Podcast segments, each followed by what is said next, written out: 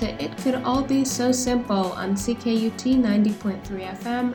Today's episode will be a part of a three part series on the student experience with isolation, conducted through interviews that will tackle the subject of relationships, mental health, and unlikely connections during the time of confinement. Today, I'll be airing interviews from three first year students from McGill who will be talking about their experiences entering the world of university living in Montreal, studying online, and trying to find a place for themselves in the city in the midst of a pandemic. In our next episode, I'll be talking with international students who studied and self isolated in Spain, France, and America. And for our final episode, I'll be talking to students who were applying to and graduating from college in the midst of the pandemic. This is the COVID Campus Chronicles. Episode 1 The McGill Diaries.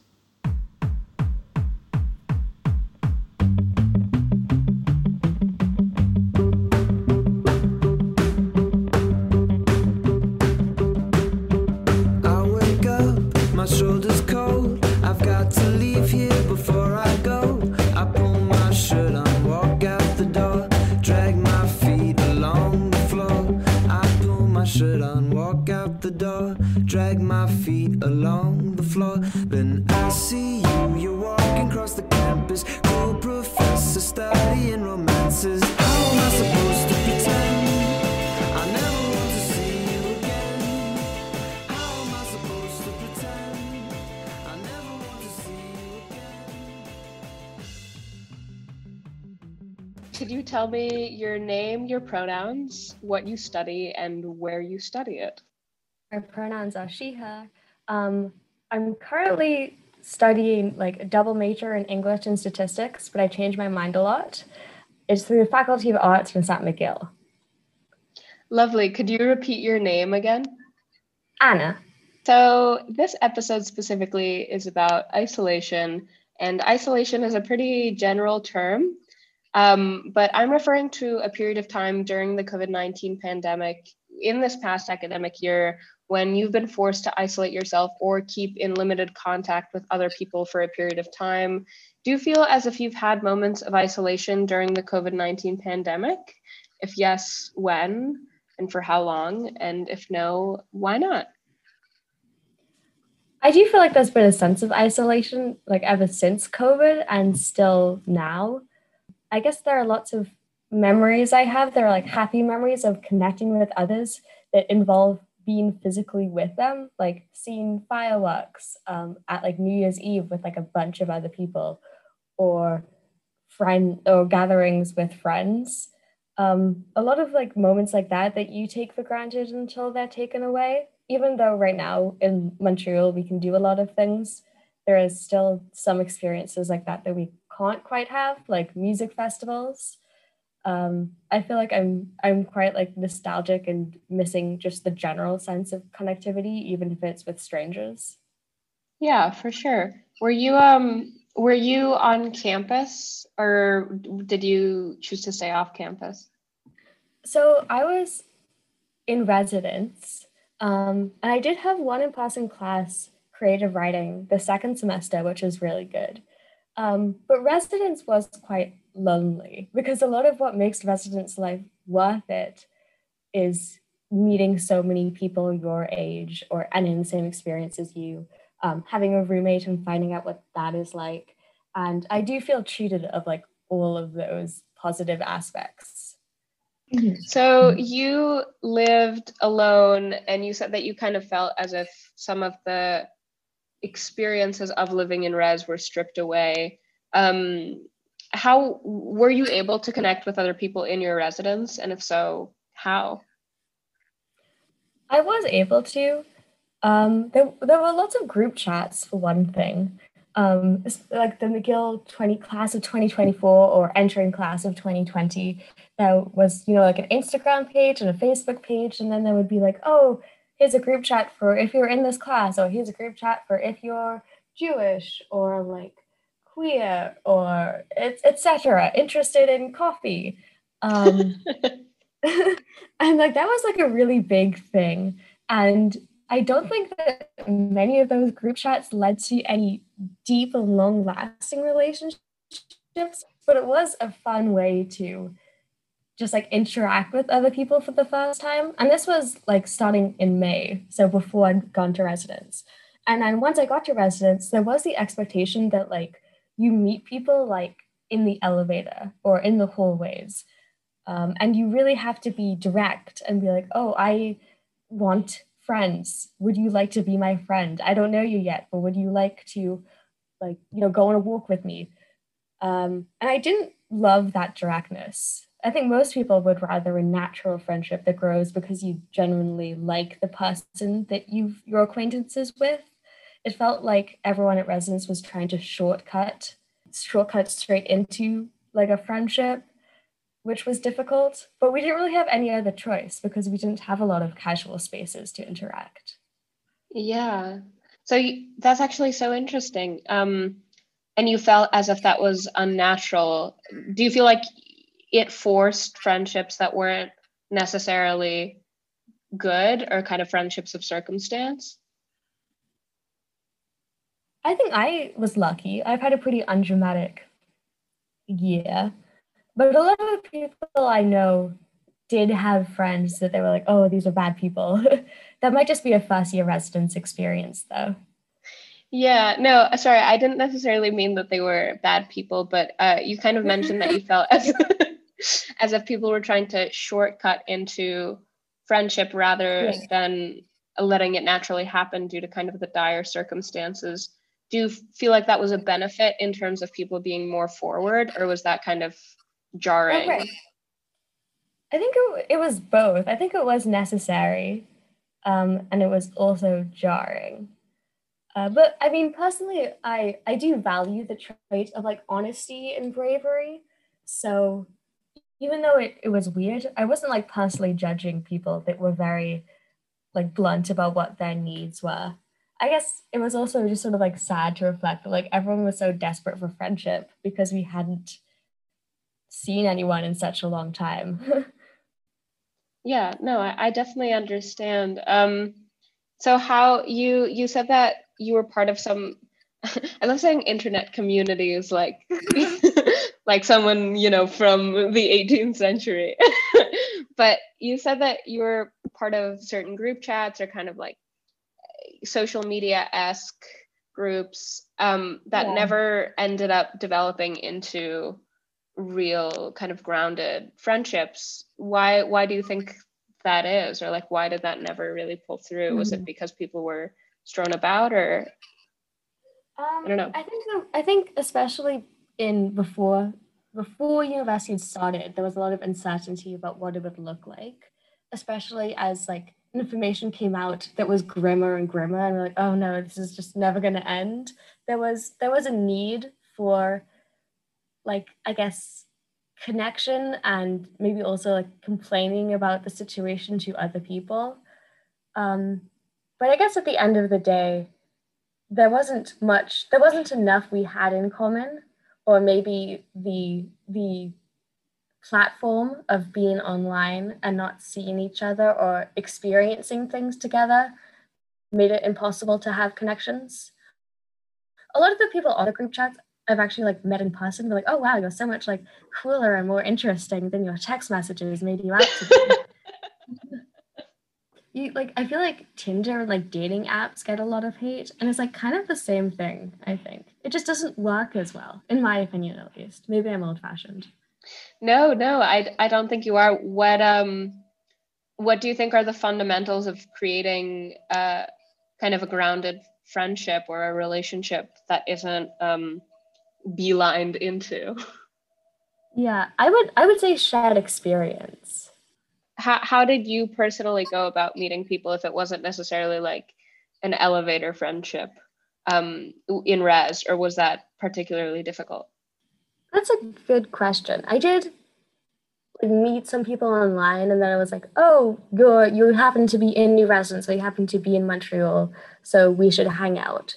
Um, and then and then there was like a group chat that there were enough people in montreal to meet up um, and I would say the majority of the time, those meetings, like they were nice um, because I was new to Montreal and frightened, but they didn't, they didn't, nothing became of them. Uh, I can't remember really how I met my current friends. I think it was just sort of doing that, and then it's like a small minority of these instances were like online and then in person or on elevators worked. Yeah. So kind of a draw draw of the cards, is that the expression? Yeah. I also I did have a friend that every new person he met that he he liked, he added to like just this group chat. So it was him and all of his friends. he should have started the band. It was really okay. That was actually really effective though, because like I don't know. I guess he felt like we were like chosen, and we all knew at least one person. And then he'd just be like, "So, what are we doing tonight?" And I could think that yeah, I guess like the shared experience. If you go out with people enough, then you have shared experiences. Definitely. But do you feel like it's um kind of one of one of the benefits or maybe one of the upsides of taking life online is that it allows you a certain ease of accessibility to new people? Yeah. I I guess going back to isolation specifically and the feeling of being isolated, do you feel that a lot of the people I speak to, and I guess in my own experience, do you feel that your mental health was affected by the sort of feeling of isolation and separation? And if so, how? And if it wasn't, then mm-hmm. you know. Um, I think it it was. I mean, there are some people that like the quiet life, um, but I don't think I'm introverted enough for that. I do like to have a lot going on in my life, and I think that like interpersonal connections um, is something that gives me a lot of joy. Um, I think it's hard to feel purposeful or busy or fulfilled if you are alone in what you're doing. Yeah. Would you say that kind of when you talk about purposeful, feeling purposeful, was it harder to focus on schoolwork or maybe creative projects or whatever it was that was kind of at the forefront of yeah. your productivity. when you when you go to school and you see other people working or you know since i do poetry to go to poetry events it's a constant reminder of why you're doing what you are doing. Whereas alone in my residence room i just had to remind myself constantly that what i was doing was important and valuable.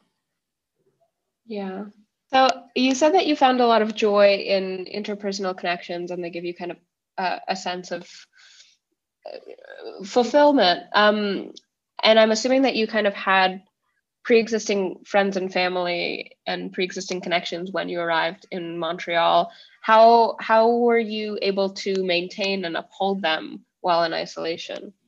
It was difficult. I do feel like sometimes some of my friendships that I have are sort of on hold.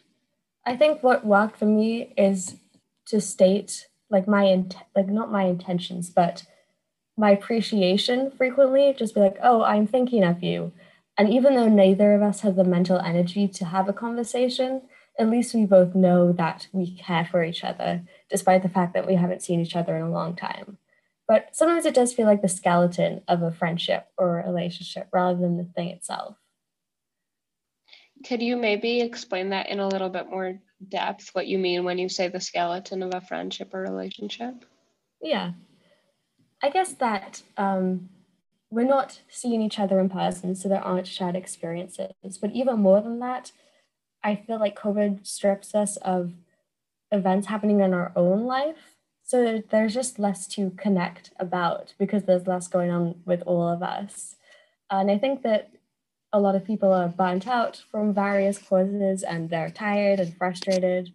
So neither of us are in the proper headspace to really create good memories. And so it sort of feels like we're both to feel ready to like, I don't know, do more Zoom meetings or have more conversations. But until then, we're just on hold. yeah, for sure. Do you feel that your relationships have grown or adapted during COVID? And if so, how? I mean, life goes on. It's been like over a year, so so things have definitely happened. Um, I have now reunited with some of my friends that I hadn't spoken to during COVID, and that was great. But I guess, I guess I do feel like COVID was a loss. It was like an objectively bad thing in terms of my relationships and that I could try to look for ways they've grown, but it would probably be like silver lining to a to a bad thing. Yeah, that's understandable.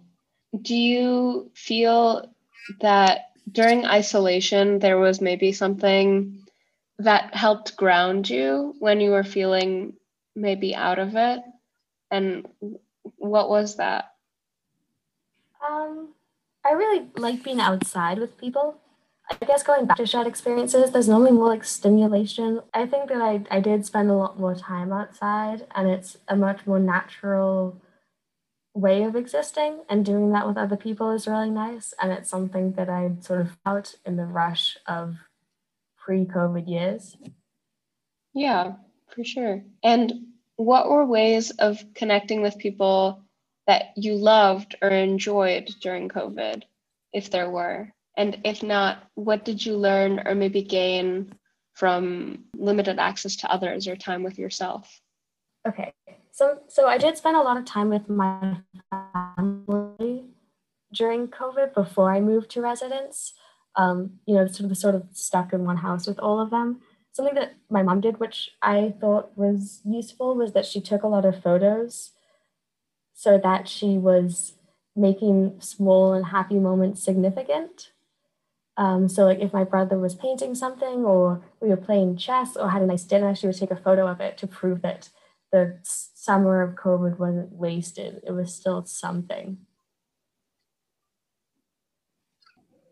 I think that's all we have for today. Um, and I'm very sorry about bad connection, um, but I wanted to thank you so much for doing this interview with me. Yeah, thank you for having me. It was an interesting conversation.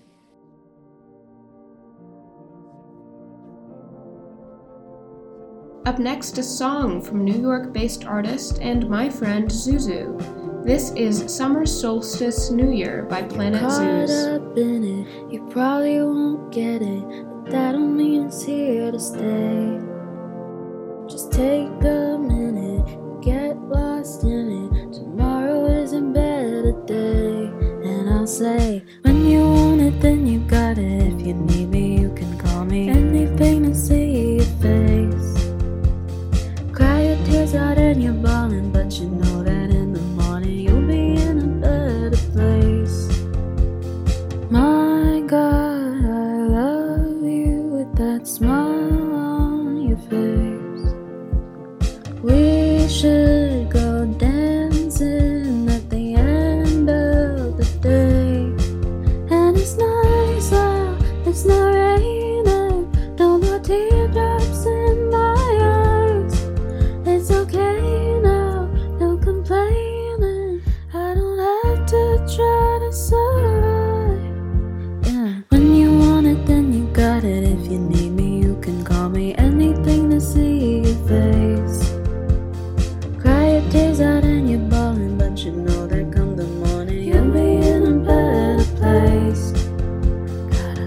that. Summer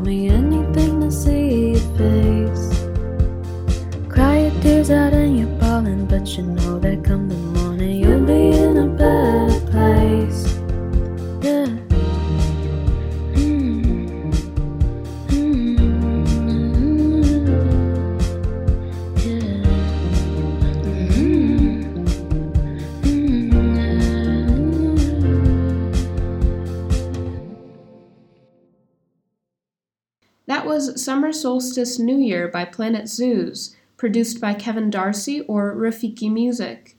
To talk in more depth about this song and their most recent musical release, I sat down for a quick interview with Planet Zoos. I guess we'll start off with like, what are your what are your name? What's your name and my, name is Zuzu. Um, and my little like stage name, I guess you could say, is Planet Zeus. But I put on all my songs. So yeah. Uh, what are what are your pronouns? She and they. Hot girl shit. Um, mm-hmm. what's uh what's this EP about? Um, I just in the words of Sweetie, I wanted to make something fun for the summertime, something for the girls to get ready to. That was like the vibes of the that was the vibes of the EP. Um, I just wanted to do like pop, like pop, I guess. Like I was very into like the Doja Cat and like Ariana type sound. That's kind of like what I, you know, took from. And I just wanted to like make a fun summer EP because I was like, after like COVID and stuff, I was like, well, we're still in COVID, but like, I was like, I am, it was just like, I want to be like having fun, being outside, like going to parties, like being the girl who like dances in the, in the, in the middle of the circle at the parties. You know what I mean? So I was like, I want to make like an album that, or an EP that kind of like, just like represents being outside. Like there's literally a song called We Outside. Like that's what it was. And is this kind of your first time working with like the pop genre? Like I know that like tell tell me kind of about your music history. Yeah, I would say that like I'm usually like my music is like kind of sad and like indie, you know, um tendencies. It has indie tendencies. Uh I don't really do like, you know, pop type beats. It's usually like lo-fi, alternative, da, da, da. So like this was like my first time like just like kind of doing, you know, the basic pop sound. But I I think it was like actually harder than like writing my typical style because even though the lyrics in pop are like really simple and easy to like understand, it's like this is like actually hard. Like people who are pop stars, I really have to like give it up to them. No, for sure. Um, I mean, I was gonna ask like what genres, but you already answered that. Um, how do you want the listener to feel while listening to your songs? Um, for this specific project, I just wanted to people people to feel like good, just like bubbly, summery vibes. Like I wanted people to feel confident while listening to it, feel like I don't know, like a perk of happiness. That's why I chose all those like happy, upbeat instrumentals. What's your favorite song on the EP, if you have one? Mm, I think it's either Sailor Moon or Summer Solstice New Year. Um, I think Sailor Moon is produced by Whirlish Mook, and then Summer Solstice New Year is produced by Kevin Darcy or Viki Music. They're awesome. Why do you make music? I make music because hmm, that's actually an interesting like question. I feel like I, I don't know. I've just always been like artistic. Like you know, we worked at the damn museum. like we know this, but like I just I don't know. I feel like music has always been like my medium. Like writing and music have always been my mediums. I've done like other creative stuff, but it's definitely writing and music that's the main thing. So I'm like, I just want to have people like able to hear what I'm creating and like sing and have fun. Like I this is like something that I genuinely want to do. Obviously, I have like, you know, going to college and doing like my environmental studies major, but like if I could like make money off my music and be happy like writing and, and you know, singing, I would take that opportunity for sure. Do you have any like inspirations in terms of musicians or songwriters or anything of that sort? Yeah, I um I'm really inspired by well Mitski for one. I feel like she like it's an amazing like poet and writer and I'm like, bro, how does one like every time I feel like with all all my inspirations, I'm like, how do you even do this though? like like Mitski, Lana, even though I like her older stuff, um, Björk, Frank Ocean, um, just like people like that. I really like the deep like singers, and I'm like, I don't even. I try to make my lyrics deep, but I'm like, bro, it's not, it's not doing the same. It's just not. No, I feel that. I listened to a pearl. The first time I listened to a pearl, I like, I like cried in my kitchen. I was like, "What oh. is happening?" No, and it's like I feel like the way that like Mitski and Björk, especially, right? It's like really just poetry being sung, and that's like all music, but like there's they kind of just put a melody to like speaking i guess I, that sounds so like dumb but like it's i No, it's- not at all. You're totally right. yeah like they're telling stories i guess and i'm like bro how even do you do this i can't I know it's crazy. So like do you but do you feel like there's some kind of can you aim to have that same like upbeat pop hot Mm. girl summer energy and look for a depth in your lyrics or is that just like i feel like i mean i think yes but like it definitely wouldn't be like i don't think i could do like a hot girl summer type song with like jude lyric material like that would like I don't even know how that. Would, I think okay. I think actually with um summer solstice New Year, I, like the lyrics are very simple, but it's like about you know, kind of like bringing yourself out of like a depressive episode or like you know spiraling, and it's but it's like upbeat and cute. Like it, it was giving solar power by Lorde. I think so. I I, I like you know like that. Yes.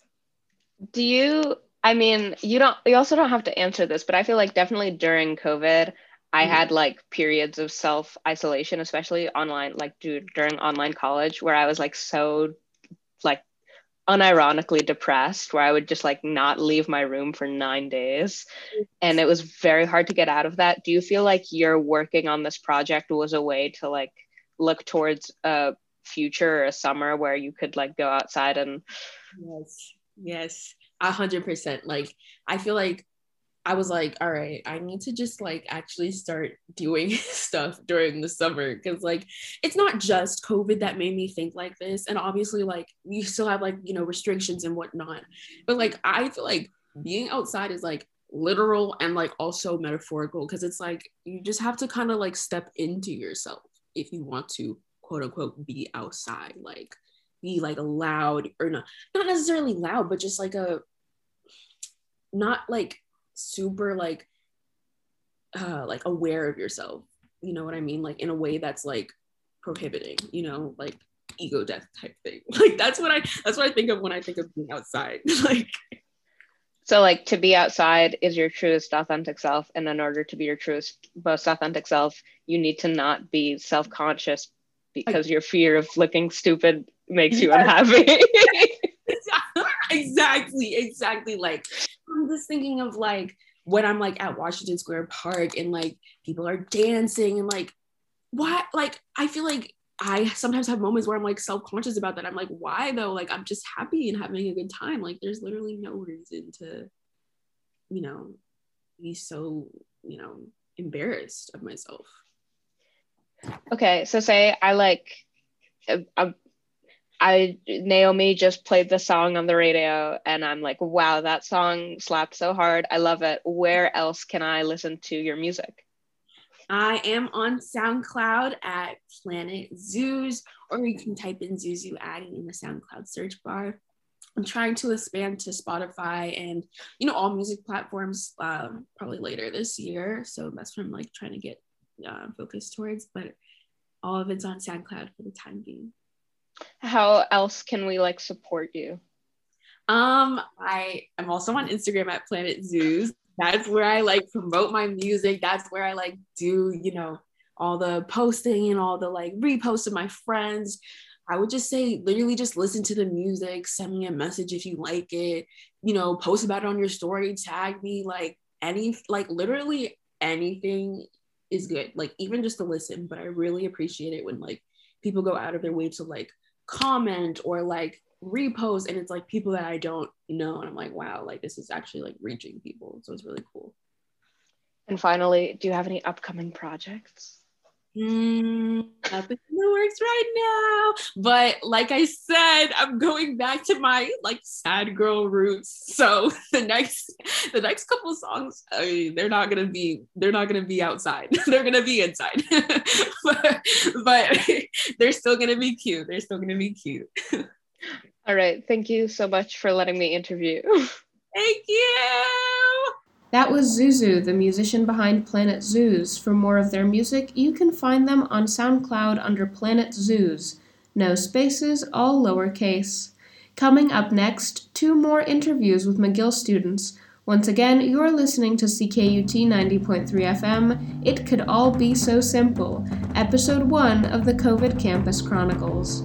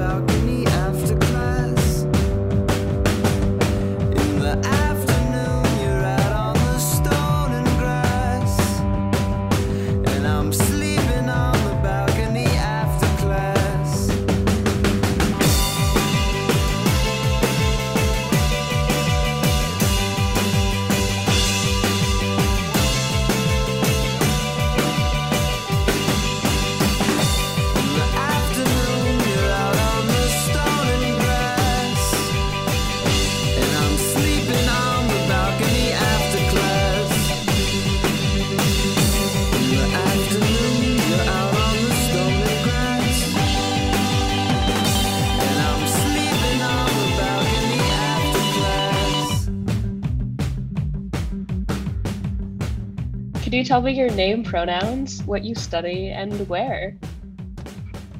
Okay, cool. I am Blair Jackson. My pronouns are they, them. I study linguistics in the Faculty of Arts at McGill. That's awesome. Thank you, Blair, for talking to me about this. so, this episode is about isolation, and isolation is kind of a general term, but I'm referring to a period of time during the COVID 19 pandemic, during kind of this past academic year, when you've been forced to isolate yourself or keep in limited contact with other people for a period of time.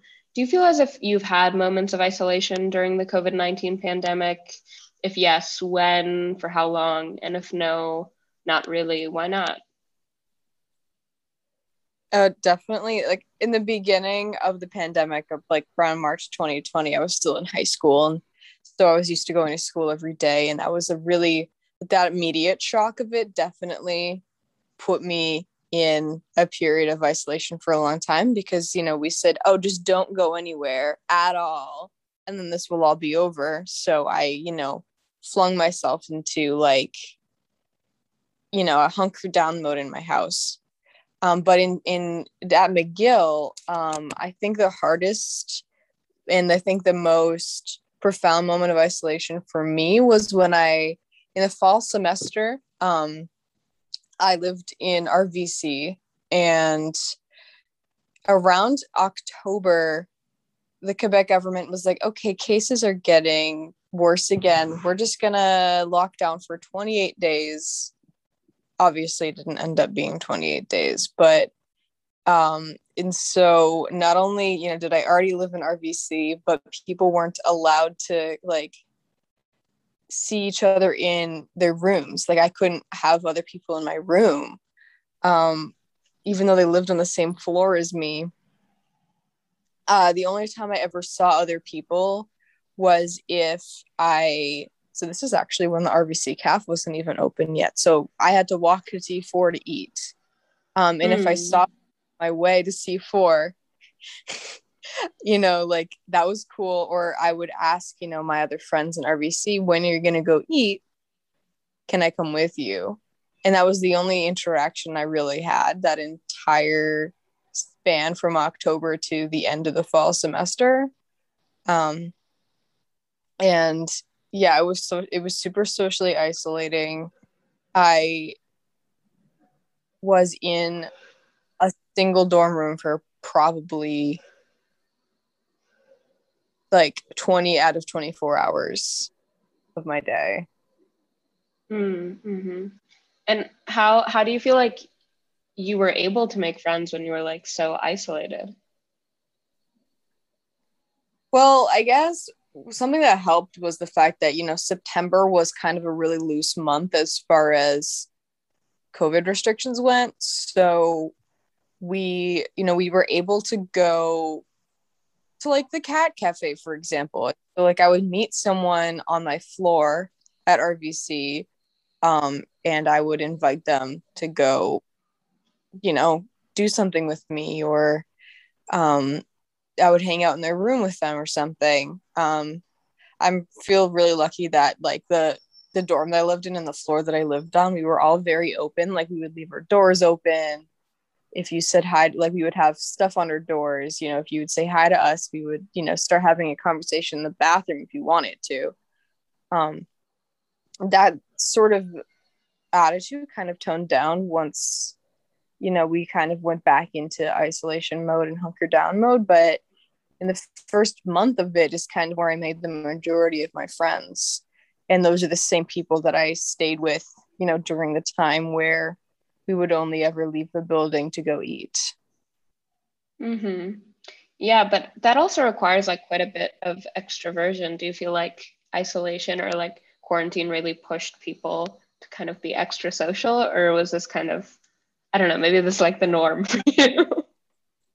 Um, honestly, I think it did. Like, because, like, for example, I wouldn't have been that extroverted and I wouldn't have reached out that actively if if it wasn't for the fact that quarantine was a thing. I like personally for me, I know that. I can't obviously speak for everyone.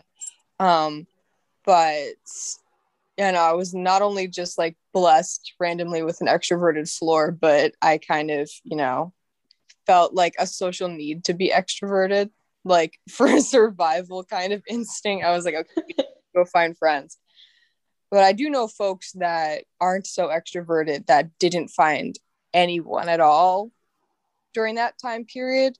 Um, so it honestly depends on how far you're willing to go, I guess, um, and and how far out of your comfort zone you're willing to go. Yeah, no, that's definitely understandable. Um, kind of going off of you mentioned that you spent around 20 of 24 hours kind of in your room um that definitely and and you didn't have a roommate right yeah no i lived in a single so how how was that kind of mentally um, when you weren't especially during those moments where you kind of just went outside to go eat with people and that was kind of the only interaction you had outside or with other people how did it affect you spending that much time alone? Um, if I hadn't been prepared by the fact that, you know, I lived in, I was in my house for every single day, all day, every day in the beginning of the pandemic, and also the fact that I had to do a 14, quarant- 14 day quarantine when entering Canada, if those things hadn't happened, I probably would have been way worse off. So I was already mentally kind of prepared for living that kind of but I think the fact that I never really knew when it was going to end, and never really knew, you know, how long I would have to be living like that was definitely the worst part of it. Um, honestly, it got to the point where I left early to go back home, like for the holidays, and I did all my my uh, finals at home because you know I could because it was online um, because I just like I simply couldn't I couldn't take it anymore. I couldn't really rationalize the fact that I was there. You know, I was in a small box on a campus that I didn't even have any classes in. Um, and honestly, I think it made me like just like the whole like experience of being in a dorm room and never really leaving um made me a lot more socially like like it kind of made me kind of forget how to interact with people like i remember coming back here and even even after i had lived in an apartment for my second semester which i'll get to as to why i left but um i came back and you know i went from relative isolation in montreal to total you know USA, live free or die type freedom over there. Yeah. And I was like, I don't know how to talk to people. I don't know how to interact with people. I don't remember how to do facial expressions because people can see my face now. um, so I think it really affected me in the sense that like I I like forgot kind of how to talk to people. I would sleep for way more of the day than I should have, um, just because I didn't really have anything to do besides do my classwork and just sit there. So I just ended up sleeping a lot because, you know, if you're sleeping, you're not really thinking. Um, so, you know, that's great. Um, and I basically was either sleeping or doing classwork or going to lunch um, or dinner or wherever I went. I forgot sometimes. That's not me because I love I love my food. I would just kind of forget to eat or forget to do this or forget to go take a shower. You know, I think self-care really goes out the window. Um, either subconsciously or even consciously because you know you're not seeing anybody Mm-hmm. So it's kind of like, what's what's the point? Like, who's gonna see me? So why does it matter if I'm like working out or showering or eating? Exactly. At one point, I just kind of kicked my own butt and I said, "You need to do this for you because you obviously feel way better when this when you take a shower or when you do this or that." Like, yeah, I'm like I need to do this for me. I feel better when I've eaten something. I can, I you know, if I forget, I'm gonna set myself a reminder or this or or that.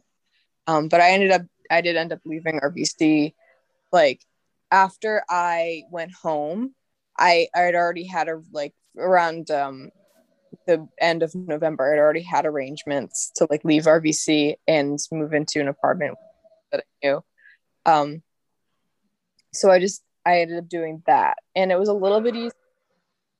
Not not not much because, as you know, you know the beginning of winter and that whole time was relatively similar as far as you know in january we had the curfew and and all of this stuff but um it was a little bit easier being able to make my own food and and see folks that i live with and, and stuff like that but um but i basically i did end up leaving rvc because i knew that i probably that sustaining that lifestyle wasn't going to be good for me mm-hmm physically or mentally. And thankfully, RVC was really good about it. Like, housing was really good about leaving during this whole time, and they didn't um, really do anything to stop us. Basically, mm-hmm. I let them know. They, they, they usually said, oh, well, you need, uh, we're finding you a month's rent. So when I told them I was leaving, I made it specifically so that like I would still be around for part of the month that they were finding me. Yeah. Um, because I'm gonna play you, but it was it was easier than I guess it probably would have been before because I think that they were sympathetic to us at to some degree. Yeah. I mean, kind of building off of that, do you feel like McGill as an institution provided some sort of resources for students who are like struggling with isolation or virtual classes uh, and like if they didn't what could they have done better? Um they had those like contact people um as far for like mental health and and stuff that they had in they had um get like started god what instituted? They they'd stuck there. Um at the you know like you know when the pandemic was was going on. Um, I I think I contacted one of those folks at one point or another, and they just told me like, "Oh, I'm so sorry, like that's happening to you. We can't really do anything about it, obviously. So like, try to speak to the people who live on your floor." so, what could McGill have done better in terms of helping out students who are struggling with uh, mental health during isolation? You know, um, I think McGill is just famously bad at like letting people know even what their resources are. Because I remember when I first like came here, somebody warned me. They were like, "You have like a lot of stuff at your disposal, but McGill isn't going to really tell you it's there, and you have to go looking for it on your own."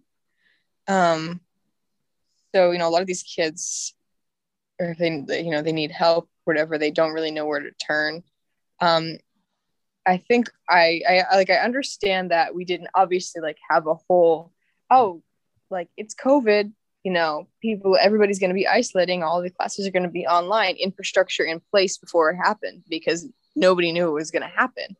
Mhm. Um, but I think McGill does just like need to get better at letting people know what resources are available. Um, just like encouraging people to use said resources, um, stuff like that. yeah Um, I don't want to criticize hard, like the fact that they weren't entirely organized regarding just like things that could happen in the pandemic, um, because none of us were. But Yeah. You also mentioned a little bit earlier that you were kind of able to meet new people on your floor. Um, but you, I'm sure, when you came to McGill, had like existing relationships, like friendships, family, etc. Um, how were you able to maintain those? And do you feel like, in some ways, maybe you weren't, or would it not have really mattered because like you moved countries, so you probably would have been calling anyway? I don't know. How how have your relationships adapted, like your existing ones? I think in the fall semester, I at the begin in the beginning I was really good at keeping up with my friends and stuff like that. But then I think it was kind of mutually we were so wrapped up in just the amount of stress we were under and we were so wrapped up in like you know the mental health issues that we were experiencing because of this that mutually I think we just my my friends from home and i kind of fell out of touch um, going back home in the middle of the year, you know, in the semester break really helped um, kind of reestablish that. But, and I actually, as far as like my family goes, there was a period of time in, in the middle of the fall semester where I kind of just like forgot to call them or forgot to check in on them. Um, and they were like kind of worried about me during that time. And it wasn't that I was actually like doing worse or anything. I just I was so wrapped up in, you know, I live this new life now. I live in this different city. These are my friends. This is my support system here. And I just kind of forgot that I had a life elsewhere. And it just and it just mattered to me a little bit less. Um, and I kind of neglected to realize, you know, they want to hear from me. They miss me, you know, all of this kind of stuff. So actually, like I have a tattoo that says call your parents now. Um, but as a as an eternal reminder um That's so funny. you know well because you not to be dark and depressing but you never know when the last time you're going to call your family is so Yeah. you know it just like not doing it for a month is definitely not the best practice So call your parents. call your parents they want to hear from you it can make their day if you call your parents um same thing with if you have siblings brothers and sisters calling them directly makes them feel really special. Um i have grown siblings so obviously when i call my parents they are not there. Um but yeah i think i had a hard time maintaining relationships back home overall. I think it ended up getting better after i was able to kind of adapt more and like get used to the fact like that you know the covid reality in montreal but it definitely especially when i know i was just just getting used to college classes and you know all the work that i had to do and what my new routine would look like i think you know my relationships back home were left on the back burner for a while Yeah, no, I I definitely understand. You just like with in terms of dealing with the new workload of classes, all of the classes, at least at McGill, were online as they were at a lot of universities this year. Do you feel like you had a chance to connect with classmates or kind of in what ways was virtual education helpful? And on the flip side of that, what do you feel like you lost? when you were online learning? I just like for the second part of the question, I simply cannot focus as well or or retain information nearly as well in an online class, especially on Zoom. Because I feel less of a captive audience. I, I can't really I'm not paying attention enough, so I'm not um retaining information enough. And I honestly feel like I could have really engaged with the material a lot better if it, if it wasn't like that. And so I kind of feel like I lost like opportunities to like really fully understand what was going on just in favor of getting a grade in an online class, you know? Mm-hmm. Um, so it kind of felt a little bit hollow, like I was just doing things, going through the motions to just like do well in my first semester of college. Um, as far as as far as relationships with classmates, I think I only really had any semblance of friendship with my classmates in my Russian class um, because we had to do group projects together and we had to mm. speak Russian to each other and we had to get to know each other in Russian. So we were like, we were at first we were randomly assigned. We were just kind of forced to, to each other on video. Um, and that was like I think the the number one way I got friends in my in my classes. I like the majority of my friends were not from classes. I didn't have friends in any other class besides those guys, um, besides the Russian class. I think the majority of the friends that I got were just because, like, you know, people who left their door open on the floor or you know, I people I ran into in the bathroom in my in my dorm, um, or what have you. Yeah. No, I, I get that. Um, but you also like you met a lot of people. Like I think at least in like you have a lot of roommates. Um, we actually met through Alice, like your current partner. Um, so I, I got the impression that you kind of were able to interact with a lot of people, but you also mentioned that uh, during isolation, you kind of unlearned how to talk to people. Um, so how how was it interacting with and meeting new people in the midst of like very serious lockdown with early curfew and kind of that sort of atmosphere? What was that like? So honestly the godsend and the reason why i know the amount of people that i know is another girl on my floor um, who had kind of an, an established group of friends um, basically because of a group chat uh, that was advertised on the mcgill 2024 instagram. Um, so that whole group of people kind of it, i would consider like my my main my main cohort now um, but it all just came from a girl that I was in the same dorm as and like lived in like quite far away actually um on my floor. Um so yeah. And um so those people i would consider my friends now and that's how i met my current partner as well. Um but it was really awkward like getting to know all of them because we, majority of the interaction we did was like group chats and we were like you know we did the same thing as my as my floor friends did you know do you want to meet at new res and have breakfast and then go you know eat on campus or whatever like that's kind of the majority of what we did um, mm-hmm. um but it was hard and you know not everybody was was in montreal at that point in time either um yeah. so the, the folks that i you know it took it took me probably a longer time than i i'm used to just like integrating myself into the group and like totally feeling comfortable with the people that i was with. Um mm-hmm. it you know fully opening up to folks as i was not used to doing that at all. Um yeah.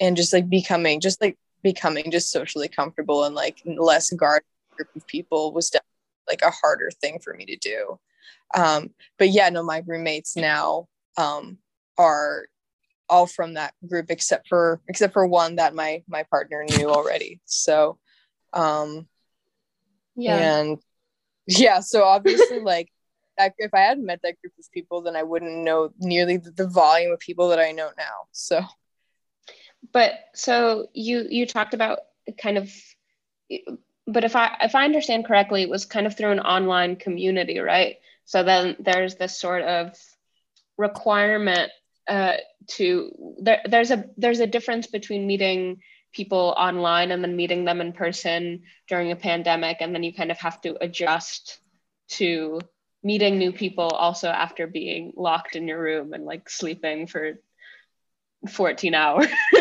and Yeah. getting off your computer it was definitely kind of odd. They because of the interaction line. Um, but uh, a lot of the folks were in Montreal because the majority of the group is Canadian. Um, so they were able to get to Montreal no problem back then. yeah i mean So speaking it was oh go ahead sorry I know it was just it was just kind of odd because you know they knew me from you know we all knew each other online and they had already kind of started meeting each other and then I just kind of like popped at, into existence randomly so they already kind of knew everyone. And I was like, great, thanks guys, welcome, hi, I'm here. Um, I guess speaking specifically about Montreal itself, how um, how do you feel the city of Montreal changed or responded to COVID nineteen?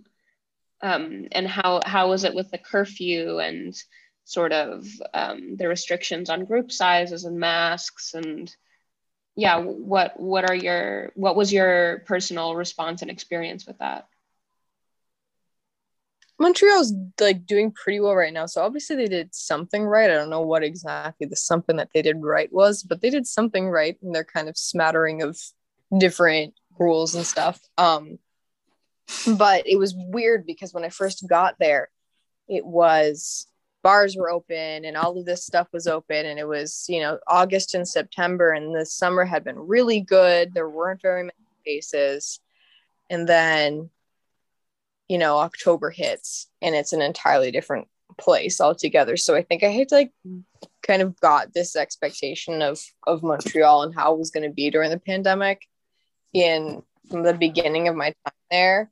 And it was kind of just shattered in october and november. And um you know i didn't really like i still haven't been to a bar because I, I i didn't want to back in September because I just didn't think it was the best idea. Just because something's open and just because you can do something doesn't mean it's the best idea, you know? Um, yeah, for sure. I, because like, you know, people did end up, you know, going to bars and being super spreaders and stuff. And I was like, you know, I'm just not going to do this right now. Um, but the way Montreal handled it, I, it, it seemed really, really random and weird for me because I hadn't lived in Montreal before. I didn't know, you know, like how any how things worked there. It, and I didn't live in it during the beginning of the pandemic. So whenever they did things, it just seemed random and weird. And you know, whenever they said, "Oh, like actually, this was this was this was Quebec specifically," Mhm. um, when people was like, "Oh yeah, so you're gonna be in a red zone." For October. I didn't know what that meant. I didn't know that it was going to be extended for five months. You know what I mean? yeah. So I guess I, I guess at first I believed everything. You know, I thought that things are going to stay relatively stable. Um, I, I believe people when they said something was only going to last 28 days. Stuff like um, which obviously know knowing this now um, and being you know residents of montreal we all know that when somebody says it's going to be 28 days they really mean 270 or whatever.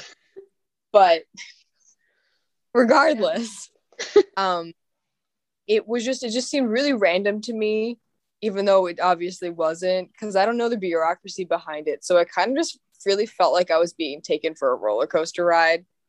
Mhm. um you know uh and now things are opening up so quickly. And and i just like i can't keep track of it because i'm not there anymore. And i'm like all right you guys have fun. Do what you're gonna do.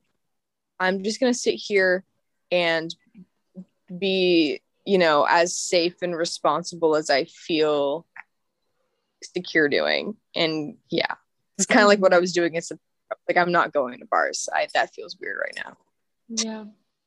When when you were um, kind of in a in a place of deep isolation and um, kind of in a in a bad routine where you felt like your self care was like out the window. And I say this by the way, like having experienced similar things. I'm not here to be like Blair did bad things. Blair suffered during COVID. Um, nobody else did. But when you were kind of in in that place, what were ways that you were able to ground yourself, or like, uh, what were ways that you were able to to get back to um, a happy place, or did you feel like there weren't any ways, and and you had to like leave ultimately? Um, I tried my best. Um, none of the none of the ways that I I really tried like ever fully grounded me. Sometimes I would play my guitar, um, or I would, um, before because this is all before curfew because that was a January thing. But I would, mm. um, go on walks in the middle of the night with, even if it was super cold out um, in fact, that happened a lot. I would just like, you know, grab friends. Some of them were from different reses. We would just all go for a walk in the middle of the night, do something random, go to A and W because it's the only thing that's open 24 hours or or what have you. Um, I think one of those was like those kind of excursions were one of the main things that kept me grounded because it kind of reminded me that there was an entire city outside of this box that I was living in. But ultimately, um, when it came down to it, just like the promise of I'm going home in the semester break. You know, I'm gonna see folks, I'm gonna live with folks, and you know, I'm gonna see dogs. Um, kind of helped me out. And actually, speaking on the animal thing, my roommate that I that I ended up moving in with the second semester, my winter semester, yeah, winter semester. They call that winter semester in this country. Yeah. Um, uh, had a cat. She had a cat, so that was really nice. And I think honestly, the cat helped my mental health a lot. Yeah. I, I definitely get what you're saying. There was like a point in where um, I was like, for an English class, I was reading Slaughterhouse Five, and like the whole premise is that the protagonist is unstuck in time. And I would just be like in my room, sleeping, doing work, sleeping, doing work, going on like an afternoon walk for five minutes. And I felt like none of it was real. Like I was very, um, di- I was disassociating a lot. Did you feel that as well? Or I don't know. yeah, like from to dissoci- bleh, dissociation like i already have derealization like chronically so that did not help. I yeah. No that's definitely understandable. You you spoke a little bit about going out into montreal and kind of exploring the city um, in terms of a way to to ground yourself and connecting with people. But during isolation was there anything that brought you joy or like were there ways of connecting with people that you loved or enjoyed? Uh, you spoke a little bit about the, the fact that isolation forced people to connect. Maybe that was good or if not what did you learn or maybe gain from spending time with yourself? I definitely have a newfound faith in in people in the sense that humans are just really good at making do with what they have. And i think we all were able to like adjust our expectations as this thing went forward. Um and i think like my my whole group of folks that i cared about and enjoyed and and and would spend my time with when i could was you know we would make do with what we have even if it was you know, um, six degrees out, we would go walk to Place des Arts because it still looks nice. And when it's all closed down in the winter, there are still lights going on. We would, you know, say, hey, we all live in the city. We would crack jokes and we would do a handstand or whatever. We would look at the the weird dog sculptures. Um, and you know that would make us kind of feel closer to each other more connected to the place that we live and like that. If you don't have a group of folks or if you don't stay connected to the place you live you could just be living anywhere. You know like when i was you know when i was in my box i would be anywhere right now. Like why do i have to be here um, but those little moments of like grounding and and exploring and like really like brought me true joy and i was like okay cool. I like the fact that i'm here. I like being here and i want to be here to an extent. I remember my the, the day that i knew that i really wanted to pursue my current girlfriend was when we all went on a train ride together.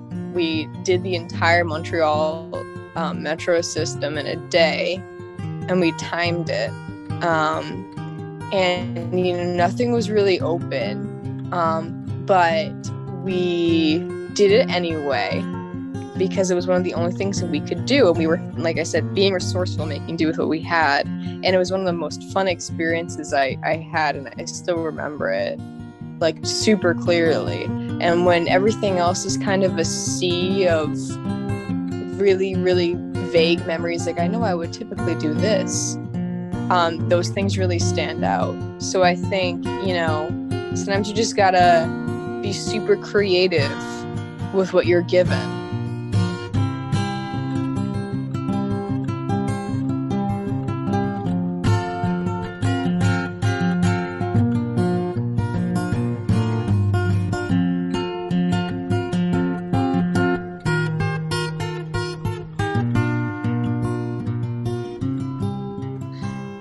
That's it for episode one of the COVID Campus Chronicles, broadcast on It Could All Be So Simple and Radio Moon. Make sure to tune in to the next episode on August 19th at 2 p.m. on 90.3 FM. A huge thank you to interview subjects Blair, Anna, and Ava for agreeing to talk to me. And thank you to Zuzu for sharing their music and story with our station. Today's episode featured audio samples from Vampire Weekend, Cleo Sol, and Swing Lin. All research, interviewing, and audio mixing done by me, Naomi Mirny, with overview by Jack Solar. You're listening to It Could All Be So Simple on CKUT 90.3 FM. It was my pleasure to host today. Thank you for tuning in.